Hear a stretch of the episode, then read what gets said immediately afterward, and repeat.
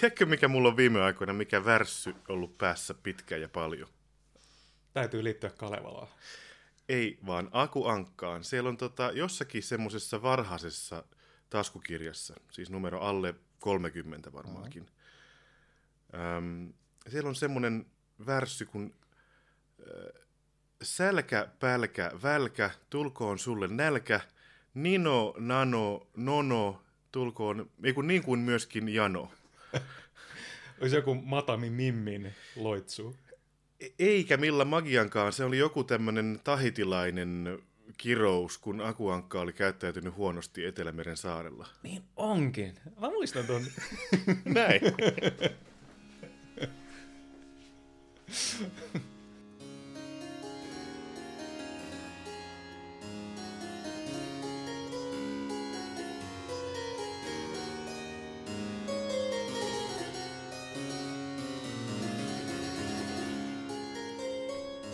Minä uskon neroihin, Da Vinciin, Mozarttiin, hehkulampun ja atomipommin keksijään, ja Ludwig van Beethoveniin, Johann van Beethovenin vanhimpaan poikaan, meidän herraamme, joka sihisi pyhästä kiukusta, syntyi saksalaisten tarpeesta, kärsi Napoleon Bonaparten aikana, kuuroutui, rakastui ja lempattiin, istui alas säveltämään, selvisi 3.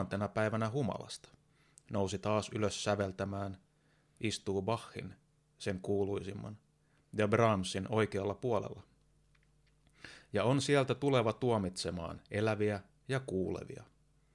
Ja pyhään henkeen, pyhän yhteisen seurakunnan, pyhän yhteyden, syntien anteeksi antamisen, ruumiin ylösnousemisen ja iankaikkisen elämän. Totta vieköön. Tervetuloa Säveltaidetoimikunnan kokoukseen.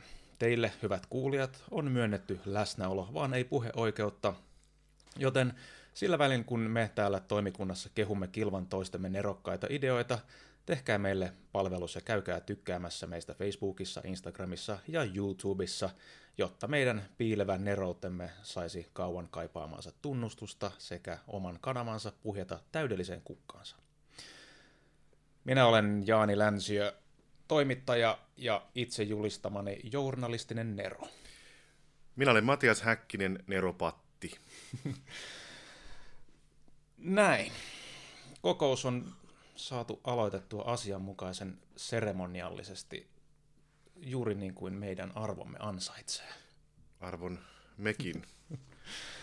Neroudesta on puhuttu yllättävän paljon jälleen viime kuukausien aikana meillä klassisessa musiikissa. Mun täytyy myöntää, että mä en ole neroudesta puhunut ikinä, mutta jostain syystä on taas pitänyt vastailla siellä täällä kysymyksiin neroudesta. Ei ehkä virallisesti, mutta yksityiskeskustelussa kuitenkin. Siis kysymyksiin sun omasta oletetusta neroudesta vai jonkun muun neroudesta? Niin, ihmiset on kysynyt, että miten mä voin olla noin nerokas. No vitsi, mutta siis mihin viitatte, että miksi pitää palvoa Beethovenia tällä tavalla? Vai? Niin, on kyseenalaistettu, että onko klassisessa musiikissa neroja, onko tieteessä neroja, onko taiteessa neroja, ja miten niin on ja miksi ei ole. Niin, kai se on relevantti kysymys nyt sitten. Säveltaidetoimikunta. Mä olen miettinyt tätä asiaa semmoisella hiljaisella liekillä vuosikausia, että missä se oikeastaan se oletus syntyy, että joku ajattelee, että neroja on? No tämä on hyvä kysymys. Voidaan pohtia sitä itse asiassa tämän koko jakson ajan. Jopa. Taustatuksena voin kertoa, että mä selasin aika suuren osan vanhaa musiikkijournalistista sisältöä Rondo-lehdistä muun muassa, ja en mä löytänyt sieltä sanaa nero oikeastaan kertaakaan, ainakaan semmoisessa merkityksessä, että joku tosissaan sanoisi jotakin neroksi. Mä löysin yhdestä lehdestä, ja se on mulla lehdistökatsauksessa, voit sitten ihmetellä sitäkin lainausta. Mulla on kanssa aika paljon Seppo Heikinheimon artikkeleita tuolla mun koneella jäänyt siitä ajasta, kun mä teen gradua Helsingin yliopistoon Heikinheimon kritiikeistä. Nämä on siis 80- ja 90-luvulta, ja siellä oli todella vähän käytetty sanaa nero myöskin. Kerran oli Shostakovichin kohdalla, ja muuten on sitten vaan tämmöisiä niin kuin nerokas tai nerollinen tai jotain vastaavaa, mutta en mä muista, että siellä olisi henkilökulttia ollut kyllä missään. Se tietysti voi johtua Heikinheimon tavasta ajatella ihmisistä ja musiikeista, että se ei ollut yleensäkään tuommoinen kauhean ylöspäin katsova, paitsi ehkä just Shostakovichin kohdalla. Hmm. Meillä on tätä jaksoa varten tehtynä noin 13 kohdan luettelo teeseistä, mitkä liittyy nerouteen, mitä me sitten kohta tarkastellaan ja kumotaan, jos on tarpeen. Kumotaan, jos on tarpeen, mutta ei väkisin. Mm. Mun mielestä on hyvä, että sä oot tehnyt, kiitos siitä, kun sä keräsit noin 13 kohtaa. Mä oon niin kyllästynyt, että kaikki on aina 10 kohtaa. 13 on paljon parempi luku kuin 10. Niin, siis näitähän oli 25, kunnes mä olin sillä, että niitä on liian monta. Hyvä. Eli siis joku rajahan siinäkin tietysti. Niin. Okei, lähdetään perkaamaan. Väite 1. Nerous on ylimaallista. Nerous ei sovi normaalijakauman maailmaan, vaan on kaiken muun ulkopuolella. Selitä, miten sä tarkoitat tuolla lauseella. Sillä, että jossakin on semmoinen raja, minkä takana siintää onnen maa, missä vain nerot on tervetulleita. Eli siis jossakin on raja, jonkun jälkeen on nero ja sitä rajaa ennen ei ole nero. Ikään kuin laadulla tai älykkyydellä tai nerokkuudella mitattuna. Niin, eli jos mä teen tavallisia asioita tai hyvinkin hienoja asioita, niin se ei vielä tee musta neroa, vaan että se on joku tietty raja, mikä mun pitäisi ylittää näillä tekosillani ennen kuin voin sanoa itseäni neroksi. Niin on se sitten synnynnäiset ominaisuudet, joiden täytyy olla tietyllä tasolla tai hankitut kyvyt tai mitä hyvänsä, mutta jossakin mahdollisesti on sellainen raja, mitä ennen sua ei voi sanoa neroksi, koska sä et absoluuttisesti ole nero, ellet sä ole nero.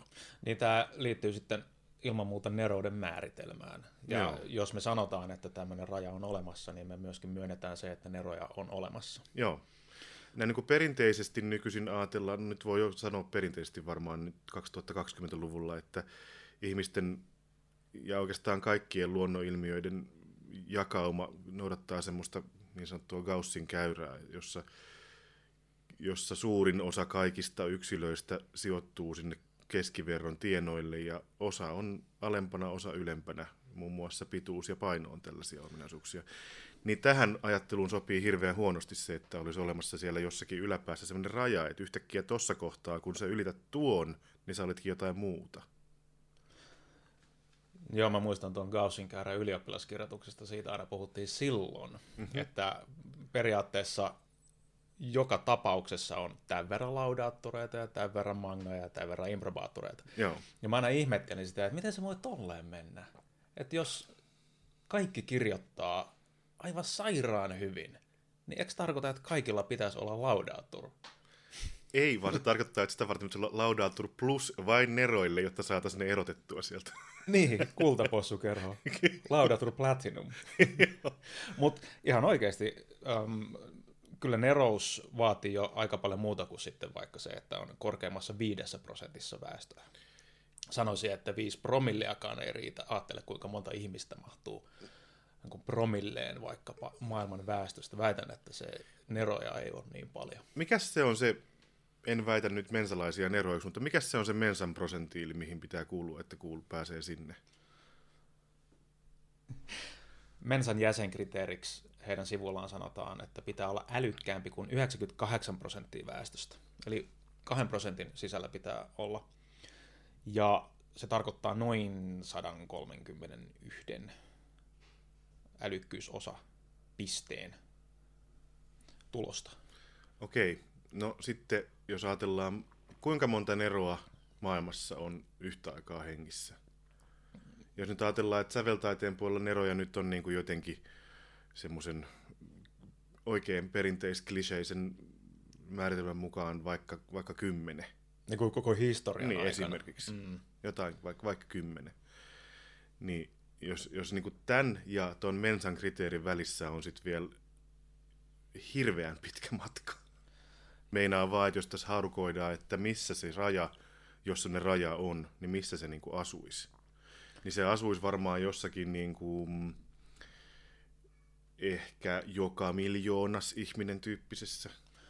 Joo, okei, tuohon mä voin yhtyä. Joka miljoonas saattaa yltää siihen. Ja sitten tietysti voidaan keskustella vähän lisää siitä, että milloin se nerous huomataan, ja miltä voidaan päättää, että ihminen on tästä lähtien ja aina nero. Eli kohdassa yksi ollaan päädytty siihen, että jos semmoinen raja halutaan nähdä, niin sen pitää olla hirveän pitkällä. Mä sanoisin, että kriteerit nimittää ihminen neroksi täytyy olla hyvin korkealla. Säveltaidetoimikunta. No kohta 2, teesi 2. Kenestä hyvänsä voi tulla nero? Ei. Minä vastustan. Joo, mihin perustat vastustuksesi? Neron täytyy valita erittäin hyvät vanhemmat itselleen. Mm-hmm. Mä väitän, että jotta pystyy olemaan niin kuin aluksi edes erityislahjakkuus, niin tarvii erittäin hyvät geenit. Ja sitten vielä se ympäristö, missä nurturoidaan. No siinä täytyy olla niin moni asia kohdallaan, että pystyy neroksi, että ei. Kaikilla ihmisillä ei ole edellytyksiä neroksi. Kaikilla ihmisillä on edellytyksiä kyllä olla lahjakas, mutta nerous on asia erikseen. Lahjakkuus tietysti on asia, että kun vaan löytää sen oman juttunsa, niin sitten luultavasti on siinä asiassa lahjakas, koska jos asian kokee omakseen, niin kyllä sitä myöskin haluaa harjoitella. Ja mun mielestä lahjakkuus on ennen kaikkea myöskin kyky omaksua nopeasti ja into harjoitella jotain asiaa, eikä niinkään se, että jokin asia vaan tulee automaattisesti. Tämä on jonkun, en nyt muista kenen niistä varhaisista Bach-elämänkertureista, mutta joku on Johann Sebastian Bachin suuhun laittanut sellaisen lauseen, että en minä ole sen kummempi kuin muutkaan, mutta minä tein vaan enemmän töitä. No se on kyllä varmaan totta. Siis ainakin siltä osin, että Bach on tehnyt enemmän töitä kuin moni muu. Joo, mutta tuliko hän siltikään neroksi? Jos nyt tarkastellaan tässä teesin 2 valossa Bachia esimerkiksi, niin tuliko hänestä nero työnteon takia vai oliko hän nero valmiiksi? No Bachilla oli tietysti sukurasitteena muusikot ja säveltäjät. Että kyllä se geneettinen perimä ainakin on niin periaatteessa hoidettu jo. Niin, niiltä osin kun se vaikuttaa, niin se oli kyllä siellä jo. Kyllä, ja jos lapsuudessa on vaan soitettu ja laulettu päivät pitkät, niin onhan se ihan selvää, että ihminen ohjautuu ehkä helpommin soittamaan ja laulamaan, ellei sitten tule joku tämmöinen täydellinen vastareaktio silleen, että ei helvetti enää yhtään luultu näppäilyä ikinä. Niin. Ja se on tietysti asia erikseen, että itse asiassa mä haluaisin tästä puhua myöhemmin, että mitä näille ihmelapsille sitten pitäisi tehdä. Joo, puhutaan myöhemmin. Eli kohdassa 2 päädytään semmoiseen formulointiin, että ihan kaikista ei ole kaikkeen. Eli jokaisesta ei voi tulla neroa. Tämän voin hyväksyä. Merkitään pöytäkirjaa. Selvä. Kohta 3. Tämä on tämmöinen 3-osainen. Nerous vaatii ulkoisen tunnustamisen. Nerous on ulkopuoliselle ilmiselvää. Vai vain nero tunnistaa neron? Tuo on mielenkiintoinen, että nero vaatii ulkoisen tunnustamisen. Koska siitähän nyt on puhuttu aika paljon, että neroja ei välttämättä ole. Mm-hmm. Me ollaan vaan päädytty pitämään heitä neroina. Ja mun mielestä tämä on tietysti vähän hassu lause, koska kyllähän me ihmiset totta kai päätetään, minä me pidetään toisiamme. Ja mun mielestä kaikki maailman asiat on enemmän tai vähemmän päätöskysymyksiä, ja sitten niistä ollaan yhdessä jotain mieltä tai ei olla. Et jos sovitaan, että, tai ei meidän tarvitse sopia sitä, että Beethovenin musiikki kuulostaa todella hyvältä todella monen ihmisen mielestä, ja se on jopa niin käsittämättömän hyvää, että voidaan kutsua sitä nerokkaaksi tai neron tekemäksi, niin sitten se on neron tekemää. Tämä on päätöskysymys. Onkin tietysti nyt Beethoven on parhaita esimerkkejä tästä, kun se on monelle tuttu ja moni on Beethovenin neroutta pohtinut, niin Beethovenin neroushan saattaa ilmetä ihmiselle kahta aika vastakkaista kautta. Että jotkut, jotka menee joskus sekaisin. Että jotkut ajattelee, että se on se, että kun moni tykkää sitä kuulla ja moni saa sitä hyviä fiiliksiä tai huonoja ihan miten vaan, niin se tarkoittaa, että hän on nero. Että suosio on niin kuin neroutta tai jotakin. Se jotenkin siivilöityy, se valikoituu, että nerot on suosittuja tai jotain. Toinen puoli on se, että jos Beethovenin musiikkia purkaa erilaisilla analyysimetodeilla, niin sieltä voi löytyä semmoisia ominaisuuksia ja ratkaisuja ja semmoisilla frekvensseillä, jotka saattaa sitten jollakin mittarilla laittaa lampun palamaan, että haha, tämä täyttää nerouden vaatimukset. Sekään ei ole helppoa tietysti semmoisia kriteerejä keksiä, mutta jos tarpeeksi moni tutkija niin sanoo, niin tällä logiikallahan se on totta. Näin on. Ja kun sä sanot, että nerous on ulkopuoliselle heti ilmiselvää, mä väitän, että pikemminkin päinvastoin. Joo. Et esimerkiksi just kun sä sanoit tuosta analyysistä, että jos kaikki asiat on ilmiselviä, niin ne ei vaadi analyysiä. Just, hyvin sanottu. Eli Beethoven ja mun mielestä ennen kaikkea Bach on siksi niin hyviä esimerkkejä neroista, että me voidaan satoja vuosia tutkia niitä, eikä me ikinä löydetä ihan kaikkea, mitä niiden musiikissa on. Mm. Ja jos vain nero tunnistaa nero, niin sanoisin, että päinvastoin siinäkin kohdalla. Mulla tulee semmoinen olo, että nerot on jotain semmoisia, mitä mä en voi käsittää. Että mulle esimerkiksi Bach on sellainen, että mä en voi käsittää, että joku ihminen kykenee tommosen taideteoksen luomaan. Mä voin käsittää, että Tauski säveltää jonkun iskelmän tai laulaa jonkun iskelmän. Mä ymmärrän, että se on mahdollista. Mutta että Bach tekee Matteuspassion tai H-mollimessun, niin se menee mun käsityskyvyn yläpuolelle. Että miten on tommonen sävellys oikein voitu tehdä? Miten joku ihminen on ollut noin taitava jossain asiassa, että siitä on tullut tuommoista? Uskallan sanoa, että se on nerokasta silloin. Uskalla vaan. No niin. Sä katsot niin epäilevästi. Ei kun mietin vaan, että siis Bach on tietysti mulle jälleen kerran vähän tutumpi kuin edes Beethoven, koska mä operoin täältä vanhemman musiikin kautta aika monia asioita, niin mullahan on semmoinen historia Bachin kanssa, että silloin kun mä olin nuori pianisti, niin se oli ihan ykkösjuttu. Ihan lapsesta saakka, että Bachia lähinnä on halunnut soittaa. Ihan tämmöisistä niin kuin sen kummemmin miettimättömistä makuasioista, sillä että se vetosi eniten. Sitä olisin halunnut soittaa eniten. Ja soitinkin. Sitten kun rupesin pianistiksi, tsemballistiksi reilu parikymppisenä, niin silloin tuli vastareaktio. Rupesin lukemaan enemmän, koska pianistit ei lue niin paljon kuin tsemballistit, ja rupesin tutkimaan ja pohtimaan eri tavalla, niin tuli vastareaktio siitä, että miksi ihmeessä sen pitäisi olla vain Bach, koska pianistillehan Bach ikään kuin edustaa koko barokkimusiikkia. Jos nyt vähän liioitellaan, niin näin se on. Mutta tsembalistille taas Bach on vain yksi siinä hirveässä suossa, mikä määrä musiikkia yhtäkkiä aukeaa, kun kurkkaa sen oven taakse. Niin sitten mä rupesin ajattelemaan, että minkä ihmeen takia mun pitäisi arvostaa Bachia enemmän kuin näitä kaikkia muita. No sitten meni 10 vuotta ja mä päädyin siihen, että no näköjään siihen on vissit perusteet. Niin, minkä takia Bach on sitten nerokkaampi kuin vaikka joku Froberger? Ei se kaikessa olekaan. Ja Froberger on tehnyt semmoisia asioita joitakin, mitä Bach ei ole tehnyt. Että ei Bach ole universaali eikä se tee kaikkea, mutta sillä on pari etua. Muun muassa se, että se on jälkeenpäinen. Se pystyy ottamaan kantaa ja seisomaan muiden harteilla. Se pystyy rakentamaan muiden saavutusten päälle, jota ei toisinpäin voi tehdä.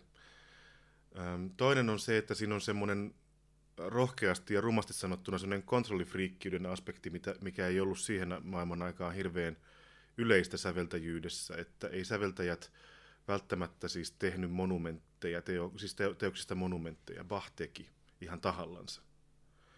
Siellä on kaiken maailman suhdeasiat ja arkkitehtuuriasiat mietitty sillä tavalla, mitä muut ei oikeastaan välttämättä yrittänytkään tehdä.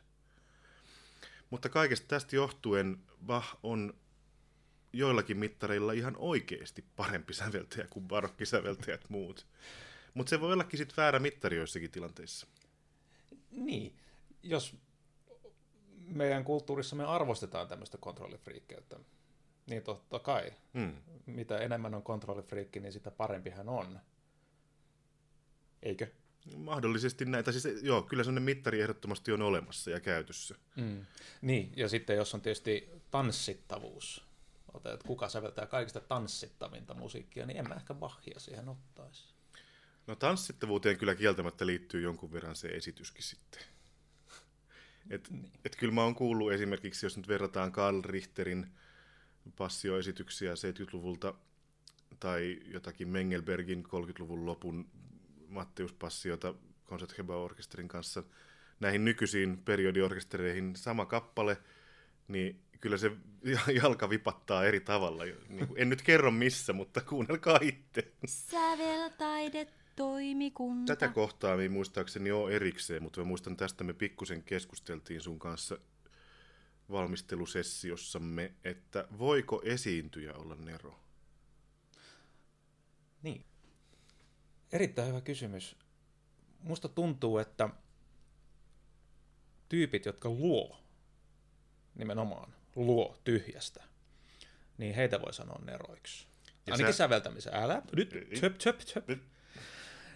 Mutta muusikot, jotka eivät varsinaisesti luo tyhjästä, he ikään kuin todentavat sen säveltäjän intention parhaan tahtonsa ja parhaan osaamisensa mukaan. Niin he voivat kyllä olla mestarillisia siinä, mitä ne tekee. Mutta mun on vaikea ajatella, että yksikään esittävä muusikko olisi nero. Mä jotenkin ajattelen, että nerouteen liittyy se, että luo jotain täysin uutta. Ja muusikko ei luo uutta sinänsä, vaan hän kertoo toisten luovuutta niin kuin konserteissa. Hän on välittäjäaines. Hän on välittäjä, hyvin sanottu. Joskus kun multa on tivattu, varsinkin kuvataiteen ja teatterin ihmiset, alojen ihmiset jostakin syystä ei ymmärrä tai halua ymmärtää, minkä takia me muusikot ei sävelletä kaikki.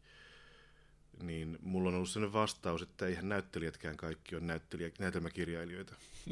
Että mun mielestä se keskustelu saa loppua siihen. Että joo. Enkä mä sano, että siinä olisi, nämä ei ole siis millään lailla kilpaile samalla janalla keskenään, että kumpi on tärkeämpää ja kumpi on parempaa, mutta mä itse koen, että muusikon tehtävä on parhaalla mahdollisella tavalla soittaa oma tai laulaa oma tulkintansa sävellyksestä. Joo.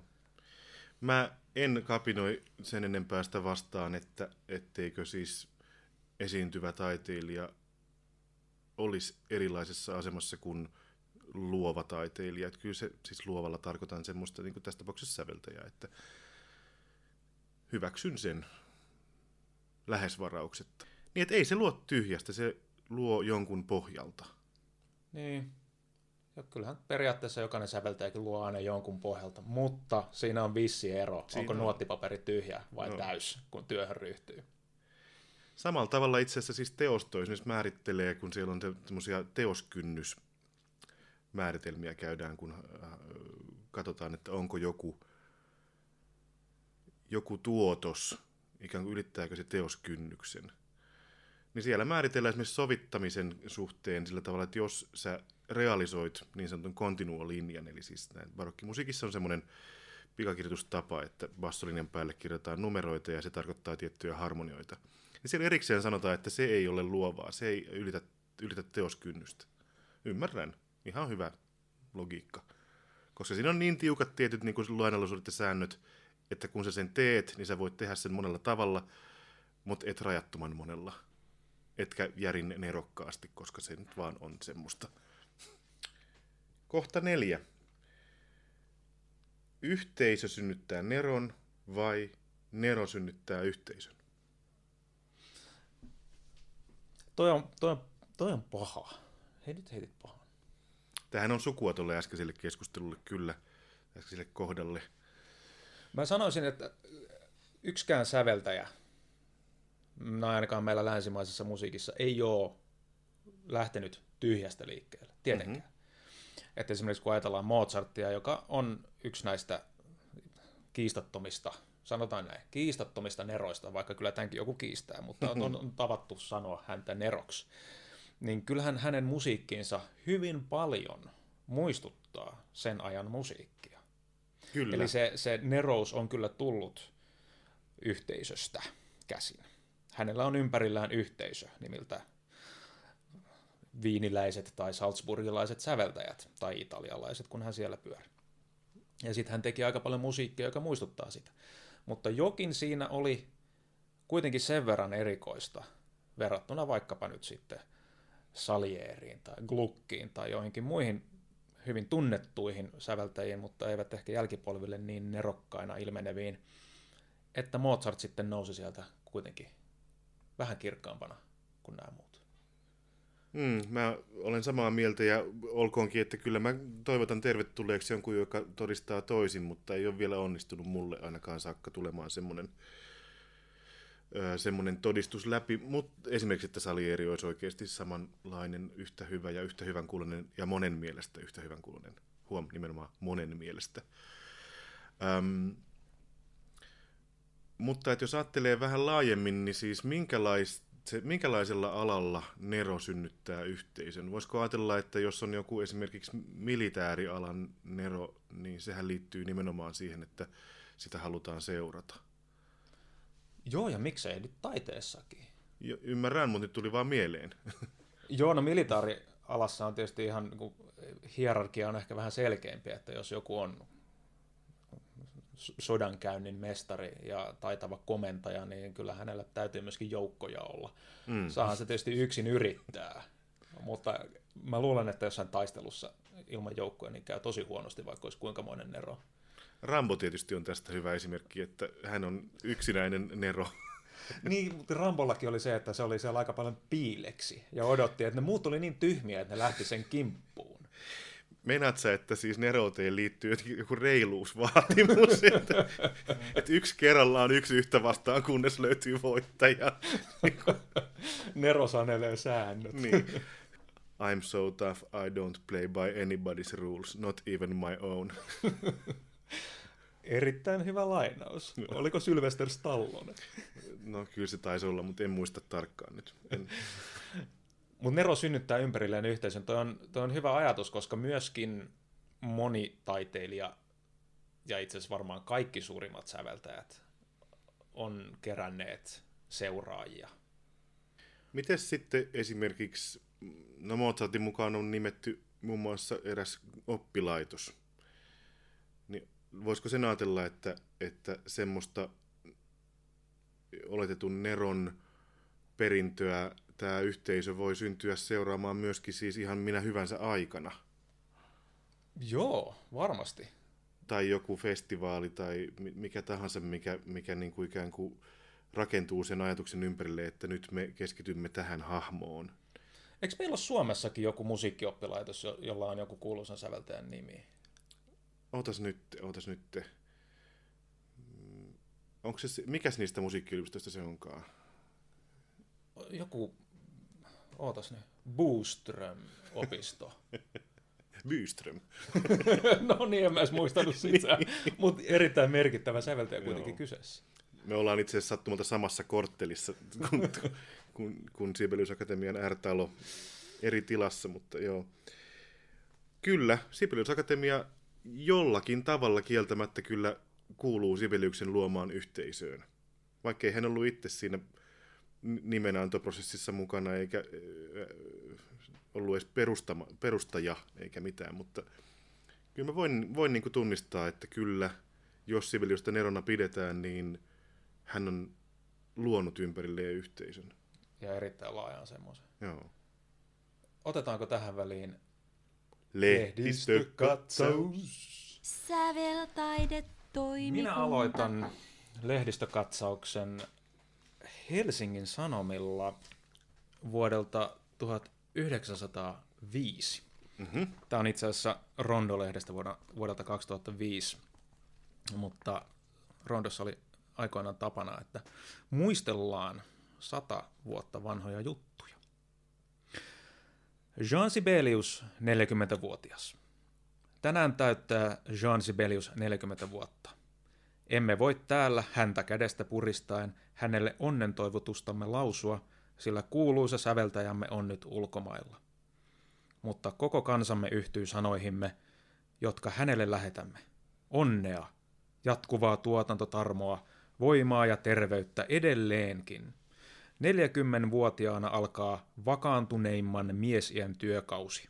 Suomi toivottaa paljon onnea 40-vuotiselle ja rohkenee odottaa häneltä paljon, kiitollisena kaikesta siitä, mitä se mestarilta on erinomaista ja voittamatonta jo saanut.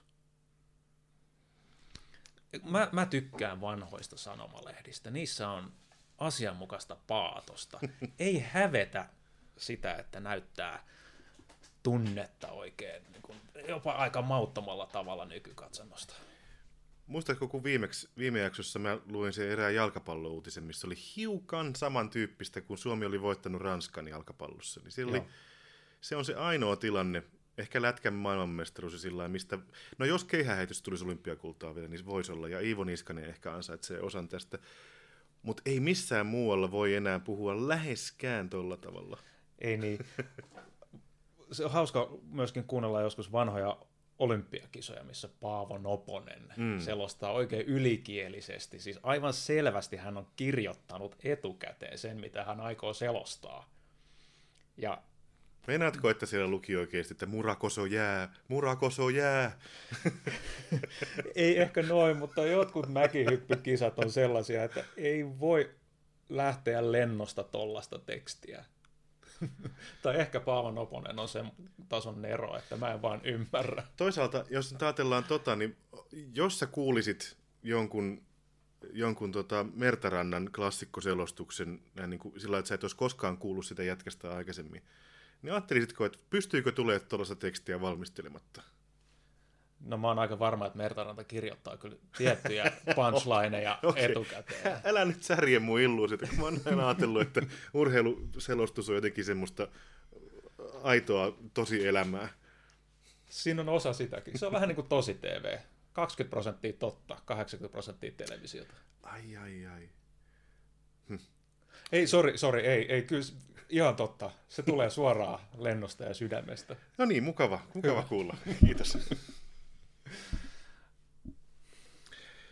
Aivan, eli siis 115 vuotta sitten Helsingin Sanomissa on siis annettu ymmärtää, että Sibelius on nero ja korvaamattoman arvokas koko kansakunnalle ja näin edelleen. Ymmärrän, mutta toisaalta sitten kun vähän ajattelee kontekstia, niin kansakuntahan hädintuskin oli olemassa siihen aikaan. Valtioon syntyyn oli vielä 12 vuotta ja että kaikki kivet piti kääntää, että josta löytyy keino jollakin tavalla legitimoida tätä valtioprojektia. Ja et ei me voida myöskään näitä nerona pitämisiä kaikkia arvioida samalta viivalta. Ei missään nimessä, ja kyllä aikakausi synnyttää osaltaan eroja. Kuka sopii mihinkin ajan henkeen ja niihin tavoitteisiin. Sibelius sopii erittäin hyvin. Mulla olisi lehdistökatsauksen seuraavaksi tämmöinen yhdistelmä kohtaa 5 teesilistalta ja sitaattia. Kohta 5 nimittäin menee niin, että nero sanoo itse olevansa nero, ja nero ansaitsee erityiskohtelua. Ja tähän otan katkelman Hymy-lehdestä. Mä en tiedä, miten sä oot siihen törmännyt. Mä en ehkä halukaan tietää. Hymy-lehti 27. kesäkuuta viime vuonna 2019. Otsikolla Vesa Keskinen myöntää, olen nero. Ilari Kauppinen haastattelee ja kirjoittaa. Kysymys kyläkauppias Vesa Keskiselle voisi kenties katkaista haastattelun heti alkuunsa. Näin ei kuitenkaan tapahdu. Mies suhtautuu avoimesti toimittajan hänelle esittämään kysymykseen, oletko narri vai nero? Vastaus on, olen nero. Narri on vain pilkkanimi, jota voidaan käyttää meistä jokaisesta jossakin elämänvaiheessa. Neroja pidetään lähes poikkeuksetta narreina, koska heitä ei ymmärretä kuin vuosien tai vuosikymmenten jälkeen ja usein jopa vasta heidän kuolemansa jälkeen. Aristoteles viisaasti totesi, että neroudessa on aina mukana pisara hulluutta. Ideoitani on välillä pidetty hulluina, jopa suuruuden hulluina, enkä ole kieltänyt sitä. Olen vain lisännyt siihen sanan positiivinen. Välillä ne ovat positiivisessa mielessä suuruuden hulluja, Vesa Keskinen pohdiskelee. Vesa toteaakin, ettei hän koe olevansa erityisesti kaupallinen nero, vaan on omalla alallaan tehnyt koko uransa ajan poikkeuksellisia ratkaisuja, jotka ovat toimineet. Eli onhan tässä pieni tämmöinen klikkiotsikko, jos otsikkona tosiaan on, että Vesa Keskinen myöntää, olen nero, huutomerkki. Niin ja sitten kun toimittaja kuitenkin oikeasti on kysynyt, että oletko nero vai narri, niin mitä sä nyt vastaat siihen? Aika lempeään ansaan on toimittaja ajanut Vesa Keskinen antamalla kuitenkin kaksi aika selkeää vaihtoehtoa, josta toinen on yksinomaan ehkä positiivinen. Hmm. Tämä siis tuli vastaan mulle, voin myöntää, että tämä on Googlen tulos. Mä siis käytin aika monta tuntia siihen, että mä etsin, että löytyykö yhtään sellaista tyyppiä, joka sanoo itteensä neroksi. Niin kuin missään, millään kielellä. Hain oikeasti monella kielellä. Toi on jännä, koska monesti kuvitellaan, että nerouteen liittyy jonkinlainen itsekeskeisyys ja omahyväisyys. Tai mulla on semmoinen kuvitelma ainakin, että näin ajatellaan, että jos on nero, niin siihen liittyy huomattavaa narsismia. Joo. Näin se tuntuisi olevan. Mä oon samaa mieltä. Sama fiilis on tulluna. Mutta ehkä tämä on nyt just osa sitä, mitä me tässä yritetään purkaa, että mitä tässä iänikuisessa neromyytin purkamisessa oikeastaan puretaan. Jos samalla yritetään väittää, että nerot sanoo itseensä neroksi ja vaatii erityiskohtelua. Voihan se olla, että ne, jotka sanoo itseensä neroksi ja vaatii erityiskohtelua, ei ensinnäkään siis sano niin lehtien palstoilla, mikä voi olla ihan fiksuakin, vaan sanoo pienessä kekkulissa puolen yön aikaa jossakin kapakassa ilman sen kummempia perusteita. Ja sitten jollekin jää mieleen, että kaikkihan näin sanoo. Tai ajattelee, että mä oon niin poikkeuksellinen yksilö, että mä saan käyttäytyä ihan miten mua huvittaa. Niin mä luulen, että nämä ei liity nerouteen, vaan nämä liittyy niin sanottuun kuspäisyyteen. Joo, tästä moni sitten käyttää termiä narsismi. Se kai lienee sen verran medikainen määritelmä, että mä en uskalla käyttää sitä. Ei sitä kannata käyttää, ellei ole opintoja takana sen verran, että uskaltaa myöskin perustella jollain lailla. Mutta se on ihan totta. Ei nerouteen liity kusipäisyys välttämättä, ja kusipäisyyteen vielä harvemmin nerous. Niin. Mutta tosiaan siis kohdassa 5 mun mielestä voidaan selkeästi sanoa, että se ei ole totta, että nero sanoisi itse olevansa nero. Mä luulen, että se on silkkaa potaskaa. Potaskaa. Säveltaidetoimikunta. Vata lehdistökatsaukseen synkooppilehden. Opus 138. Synkooppi, itselleni rakas lehti. Minä aloitin toimittajan urani kirjoittamalla synkooppiin, eli Helsingin yliopiston musiikkitieteen ainejärjestön lehteen. Eli päätoimittaja Gabriel Korhonen kirjoittaa synkooppilehden pääkirjoituksessa seuraavasti. Tämän vuoden joulukuussa tulee kuluneeksi 250 vuotta Ludwig van Beethovenin kuolemasta. Beethoven oli säveltäjänä ilmaisuvoimainen ja rohkea, ihmisenä hankalahko ja eksentrinen tuittupää. Hänen neroutensa kultti nousi kuitenkin esimerkillisiin mittoihinsa asteittaisen kuuroutumisen vuoksi. Se tekee kultin silmissä säveltäjän taidosta käsittämättömän, onhan säveltäjällä, joka ei kuule omaa teostaan, oltava vähintään jumalainen inspiraatio ja timanttinen näkemys työhönsä. Vuonna 2020 Beethovenia ei tarvitse enää nostaa jalustalle, mutta häntä on myös turha tuolta jalustalta pyrkiä pudottamaan. Molempia tekstillisiä akteja on harjoitettu jo kylliksi. Sen sijaan nerouden käsite musisoivalle ihmisolennolle on relevantti myös tänä päivänä. Nerouden hohtava pokaali tulee mörkönä vastaan, kun yrittää sanallistaa luovien yksilöiden kykyä ja merkitystä. Suurten taiteilijoiden lisäksi taiteen suuntaa ohjaa koko kulttuurin kirjo, joka vaikuttaa siihen, minkälainen ajan tyyli on ja minkälaista taidetta yleensä on kiinnostavaa tai kannattavaa tehdä. Nerouteen kuuluu sääntöjen rikkominen, mutta vain sopivassa määrin, jotta työn tulos on yhä mahdollista ymmärtää. Musiikillinen nerous onkin ympäröivän musiikkikulttuurin niin syvällistä ymmärtämistä, että nero ei ainoastaan osaa toistaa kulttuurin esteettisiä malleja luontavasti, vaan käsittää, miten paljon niitä voi muuttaa. Mun mielestä tämä on hieno teksti. Ja tässä on hirveän monta pointtia, jotka kaikki ansaitsee tulla nostetuksi. Ensinnäkin, että Beethoven olisi mukamas kuuroutensa vuoksi nostettu neroksi.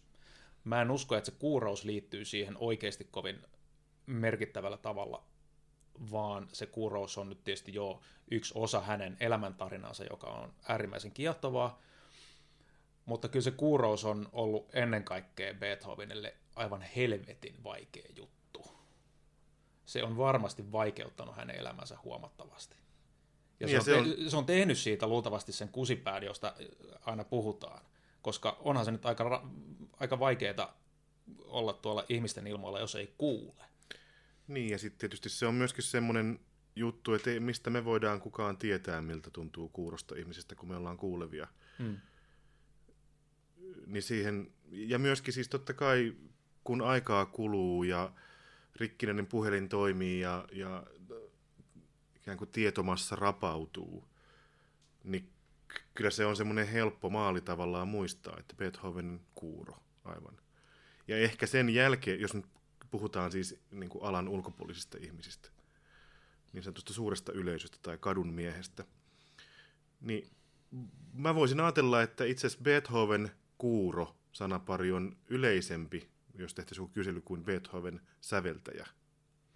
Joo, totta kai se voi olla monelle alan harrastajalle aika ihmeellinen asia, että kuuroihminen voi säveltää. Mm. Mutta Beethoven oli jo 30 siinä vaiheessa, kun hän niin kun oli oikeasti jo melko lailla kuuro. No. Hän oli säveltänyt niin paljon siihen asti, että ei sitä tarvitse erikseen kuulla, mitä hän säveltää. Siis hänen ei tietenkään tarvinnut kuulla sitä itse. Kyllähän pystyy sen suoraan nuoteista katsomaan, miltä teos tulee kuulostamaan. Niin, sehän ei ole siis nerouden määritelmä ollenkaan, että näkee nuotista, miltä se kuulostaa. No se ei on, missään nimessä. Se on harjoittelua. Joo. Se tietysti on saattanut vaikuttaa siihen, että Beethoven ei ole kuullut juuri kenenkään muun kappaleita kunnolla, että hän on ehkä voinut sitten helpommin pysyä omissa oloissaan ja tehdä omanlaistansa musiikkia. Voi olla, joo. Ja ehkä se on myöskin tehnyt hänestä aika paljon epäsosiaalisemman ihmisen, ja ainakin mun kokemus on, että mitä epäsosiaalisempi minä olen tiettynä ajanjaksona, niin kyllä mä sitä luovempi myöskin oon. Et silloin kun mä vietän paljon aikaa yksin ja tylsistyn, niin kyllä multa paljon parempaa kamaa tulee paperille kuin silloin, kun mä riekun kapakoissa kuluttamassa aikaani. Mm-hmm. Ehkä se on näin. Toisaalta ihmiset on erilaisia tossakin. Joo, ja moni ihminen tietysti voi riekkua kapakoissa tylsistymässä ja sitten saada siitä, mutta mulla ei yleensä kapakassa ole tylsää. Joo. Vielä Beethovenista se, että se on mun mielestä pikkasen helppo maalitaulu aina sanoa, että ai niin kuin Beethovenin kuuro, niin senhän takia sitä pidetään nerona. On musiikissa aika monta säveltäjää, jota pidetään nerona, joilla ei sit kuitenkaan ollut minkäänlaista invaliditeettia. Mm. Okei, Mozart kuoli nuorena. Joo, ehkä sieltä löytyy nyt sitten Anison sen takia nero. Bach, varmaan se klenkkas tai jotain. Se kyllä käveli niin paljon, että ei se varmaan voinut ainakaan rampa olla. Ihottumaa varmaan oli. Joo, kyllä mä luulen, että peruukin alla oli siinä kaljussa joku sen kohta, mikä kutisi tai jotain. No niin, Bach kutisi, siis nero.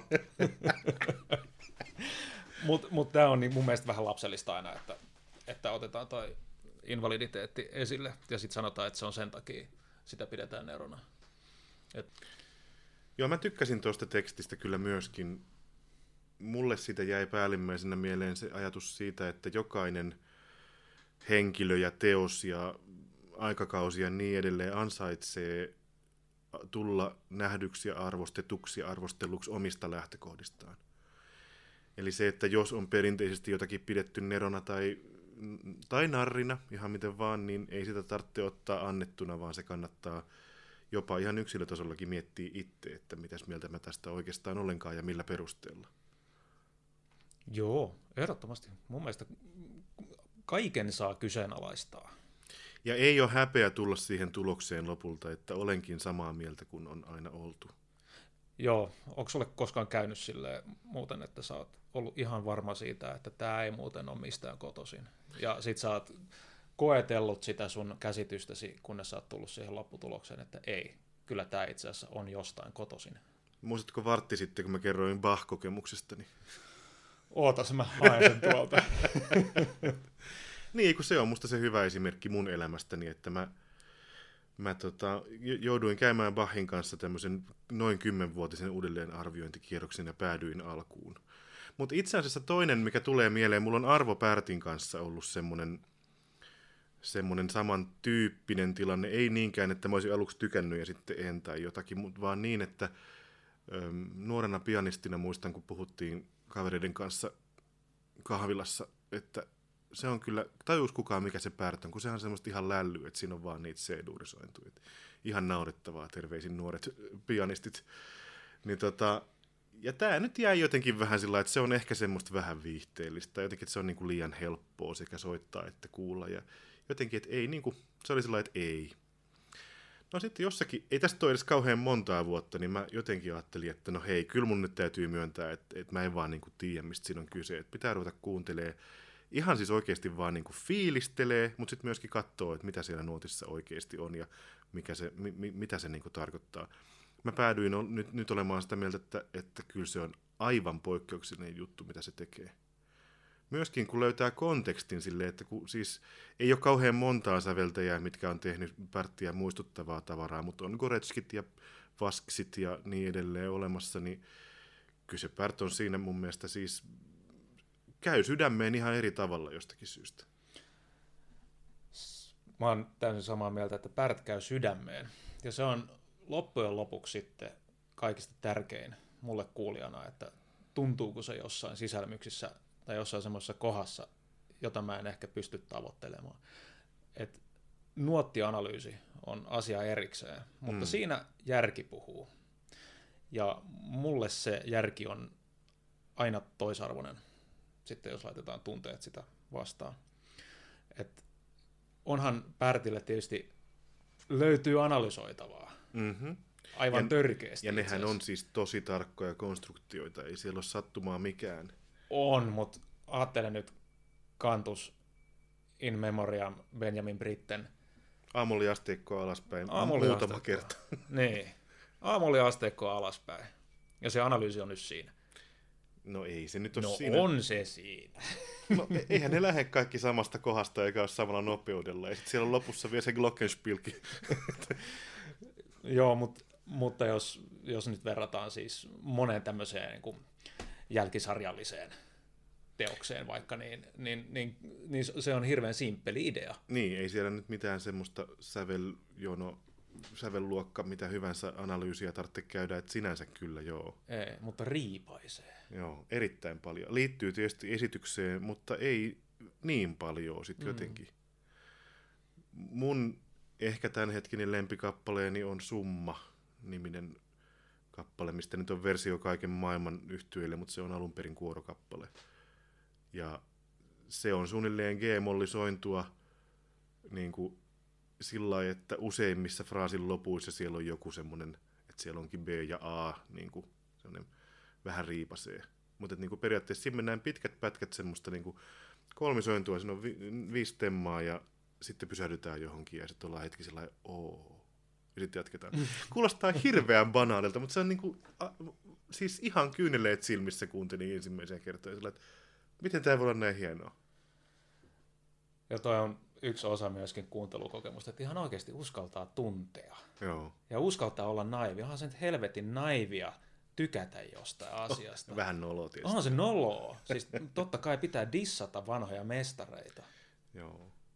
Mutta siis neroudesta puheen ollen, mä en ole kauhean kaukana siitä, että mä olisin valmis myöntämään, että Arvo Pärt on yksi mahdollinen nero. Mä komppaan sua tossa. Tietysti jos jälkipolvet määrittää nerouden, niin Arvo Pärtin pitää jollain lailla myöskin puhutella ihmisiä 100 vuoden kuluttua. Ja sitten voidaan arvostella uudestaan, että onko Arvo Pärtin taide semmoinen, joka on kerännyt ympärilleen yhteisön. No muodit muuttuu tietysti. Tällä hetkellä se ei ole erityisen suuressa huudossa se Pärtin musiikin uskonnollinen puoli, uskonnollismystinen puoli. Nimenomaan se uskonnollismystinen, mutta se ikään kuin, suoraviivainen kristinuskon sisältö siellä, niin sehän voi hyvin olla, että muoti 100 vuoden kuluttua senkin suhteen on toisin, joten hän saattaa olla ihan ykköskamaa tästäkin syystä. Syitä aina on niin hirveän monta. Kyllä historiassa on ihan hirveästi säveltäjiä, jotka on ollut äärimmäisen suosittuja omana aikanaan. Ja varmasti on sen ajan musiikin tutkijat sanoneet, että hän on nero ja tulee jäämään historian yhtenä suurimmista. Vaikkapa joko Giacomo Meyerbeer Yksi lempiesimerkeistä. Joo. No se on aina pakko kaivaa esille. Hän oli siis Wagnerin kilpailija, sanotaan näin. Pariisin oopperan pääjohtaja, taiteellinen johtaja. Ja erittäin suosittu säveltäjä. Varmasti suositumpi kuin Wagner aikanaan. No, ei tarvinnut mennä monta kymmentä vuotta hänen kuolemansa jälkeen, niin kukaan ei soita Meyerbeeria. Ja nykyään kun sitä esitetään, niin se on semmoinen hauska kuriositeetti, joka otetaan esille, että ai niin joo, tämähän oli aikanaan tosi suosittu. Niin, no se hugenotti tietysti pyörii kerran 5 vuodessa jossain isossa talossa ympäri maailmaa, kyllä se opera siis, mutta ei ne muut kai. Ei. Ja sitten joku, no pianisteja nyt on tosi paljon, jotain Johann Nepomuk Hummel, Beethovenin aikalainen ja vähän myöhemmin, niin on se nyt aika erikoista, jos joku soittaa Hummelin konserttoja julkisesti vielä. Tiedätkö, kun sehän ei itse asiassa ihan niin erikoista, kun tämä vanhan musiikin toiminta niin kuin karvaista kättänsä työntää historiassa eteenpäin koko ajan, niin tämä Hummelin aikahan on nykyisin jo aika mainstreamia, että soitetaan periodivehkeillä Hummelia. Et ei se ihan niin erikoista ole. Et Hummel elää kyllä. Mä elän sitten jossain 20 vuotta vanhaissa tiedoissa, koska silloin vanha musiikki tosiaan rajoittuu. Jonnekin Bachin kuoleman tienoille. Niin. Joo. Nykyään vanha onkin sitten jo 1800-luvun kama. Kyllähän nykyisin on soitettu jo siis tonne, niin kuin, mitä mä nyt sanon, Raveliin ja Debussyihin asti on soitettu periodivehkeillä. Sen jälkeen ne vehkeet ei vaan ole muuttunut niin kauheasti, että sitten voidaan tietysti käydä keskustelua, että mihin saakka se on mielekästä. Sanonpahan vaan siis tässä, että kyllä yllättävistä paikoista löytyy paikka periodiliikkeelle, että esimerkiksi tänään illalla tuossa Ärtalon salissa Akatemialla soitetaan 1970-luvun musiikkia cembalolla, mutta oikealla periodivehkeellä, ei millään historiallismallisella soittimella, vaan oikealla saksalaisella Wittmaierillä, joka siis kuuluu siihen musiikkiin, että on ihan anakronistista soittaa 1900-luvun cembalo-musiikkia semmoisella 1700-luvun mallisella soittimella. Ei niitä silloin ollut. Joo, ja ehdottomasti, jos joku haluaa esittää julkisesti Gesang der Jünglingen, eli nauhamusiikin klassikoteoksen, niin mä en kyllä suostu kuuntelemaan sitä muuta kuin nauhalta. Niin, kyllä. Mielellään sen aikaiselta nauhalta. Se on. Mä oon yhdessä konsertissa itse ollut siinä tilanteessa, että mä ikään kuin esitän nauhamusiikkia. Niin kuulostaa naurettavalta ajatukselta, mutta siis kyllä, että on valittu nauhakappaleita, siis cembalo-kappaleiden väliin, kun olen soittanut soloresitaalia. Niin ne tuli tietokoneelta ja kyllä se... Ei se jotenkin, se ei ole niin kuin oikein. Ei se ole oikein. Näin. No siitä enemmän ensi numerossa, mutta... Onko meillä lehdistökatsauksessa vielä jotain hauskaa? Mä luulen, että mä voisin oikeastaan säästää. Mulla on yksi tai kaksikin juttua vielä, mutta ne tulee noiden teesien lomaan kivasti, niin jatketaan teeseillä. Okei. Anna mennä. Säveltaidetoimikunta. Me ollaan kohdassa 6 nyt. Mm-hmm. Joka menee näin, että Nero joutuu koville, vai kova elämä synnyttää Neroja? Tuossa puhuttiin Beethovenista, niin kyllä mä sanoisin, että nerouteen ja nerouden kukkaan puhkeamiseen vaikuttaa tosi paljon se, että joutuu vähän eristyksiin tavallisesta elämästä. Etenkin just sen takia, jos haluaa tehdä poikkeuksellisia juttuja, niin pitää jonkin verran menettää kosketusta todellisuuteen. Liittyykö tämä siihen samaan, kun sä puhuit äsken, että sä oot luovimmillas silloin, kun sulla on vähän tylsää? Ehdottomasti. Eli mahdollisesti nerouden puhkeamista edesauttaa se, että on riittävän paljon tylsää.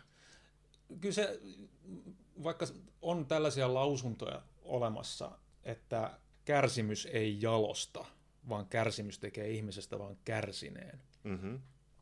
Mä oon vähän eri mieltä, koska kyllä kärsimys myöskin opettaa aika paljon ajattelemaan asioita eri tavalla. Joo, ei kaikki kärsimys ole hyväksi, ei sitä nyt yritä väittää, että jotka siellä rupeaa kapinoimaan, niin lopettakaa heti. Mutta jonkinlainen käsitys siitä, että elämä ei ole vain ruusuilla tanssimista, niin se tekee ihan hyvää ajattelemiselle ja luovuudelle. Pystyy pikkasen samastumaan myöskin elämän nurjempiin puoliin. Että kyllä mä sanoisin, että Nero joutuu yleensä koville ihan senkin takia, että Nero saattaa olla niin poikkeuksellinen yksilö, että hänen on vaikea löytää oman kaltaistaan seuraa esimerkiksi, tai ylipäänsä tuntea olevansa missään porukassa niin kuin toivottu. Aivan.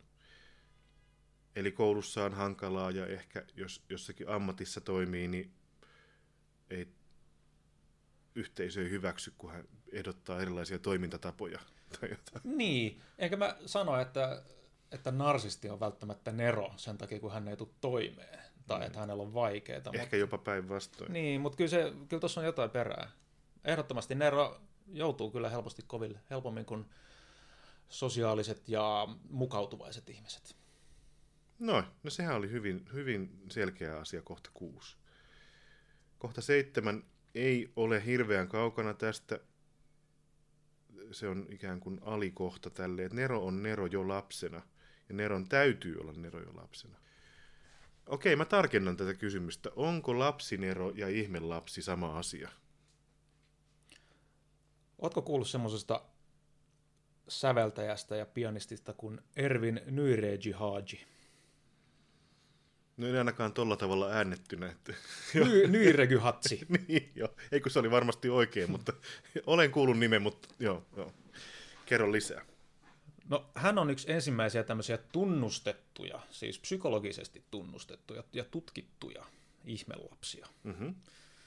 Semmoinen unkarilaispsykologi kuin Géza Revej teki hänestä tutkimusta, kun se taisi olla jotain 10-vuotias tai allekin. Eli tämä kaifari syntyi 1903 Unkarissa Budapestissa ja väitetysti siis osasi kaikenlaista musiikkia jo alle 5-vuotiaana. Siis hän väitetysti lauloi 1-vuotiaana, eli ei siis pelkästään lällätellyt tai muuten tällaista, vaan siis ihan lauloi. Muodosti ääntä. Muodosti joo, mutta melodioita. Ja sitten hänellä oli tällaisia temppuja, että soitti minkälaisen tahansa kimpun ääniä yhdessä, niin hän pystyi nimeämään kaikki ne äänet erikseen. Eli hän pystyi niinku kuulemaan klusterista, että mitä siellä tapahtuu. Joka tapauksessa erittäin poikkeusyksilö siinä, mitä hän teki. 12-vuotiaana soitti Berliinin filharmonikoiden solistina Listin toisen pianokonserton. Mm-hmm. Jokainen voi yrittää vaikka aikuisiellä, että kuinka helppo se on.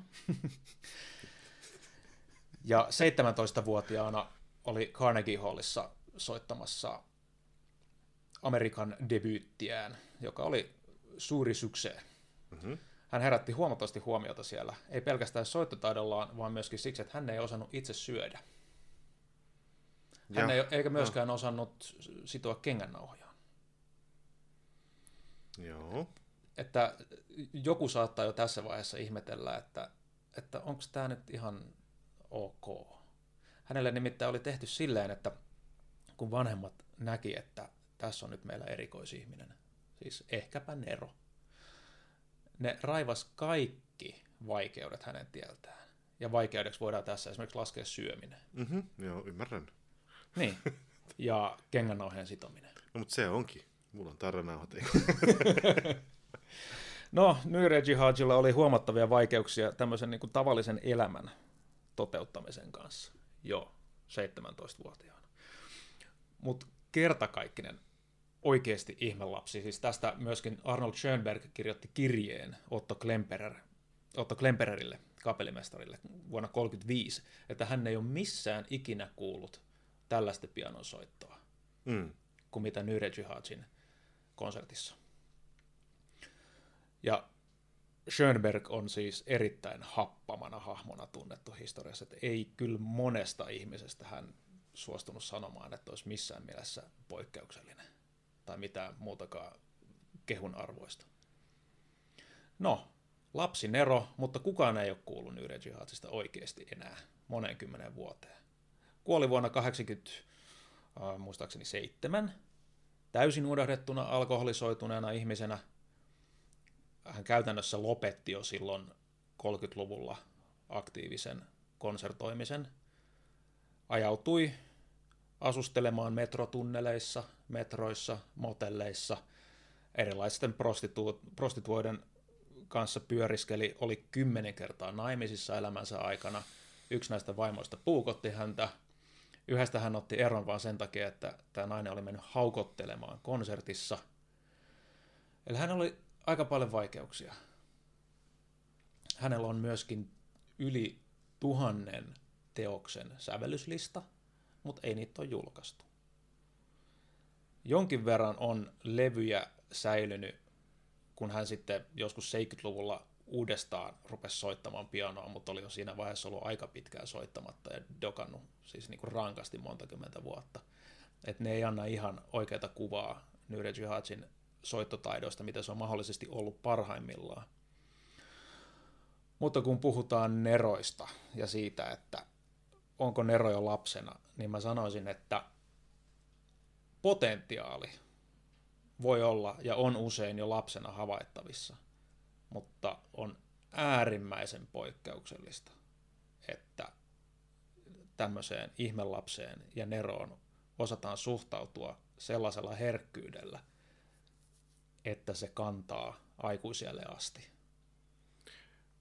Mutta vielä siis lisätarkennuksena, ajattelet sä, että kuitenkin siis semmoinen ihmelapseus on neroutta, vai onko se vaan varhaiskypsyyttä vai erityislahjakkuutta, mutta liittyykö nämä niin kuin nerouteen vielä?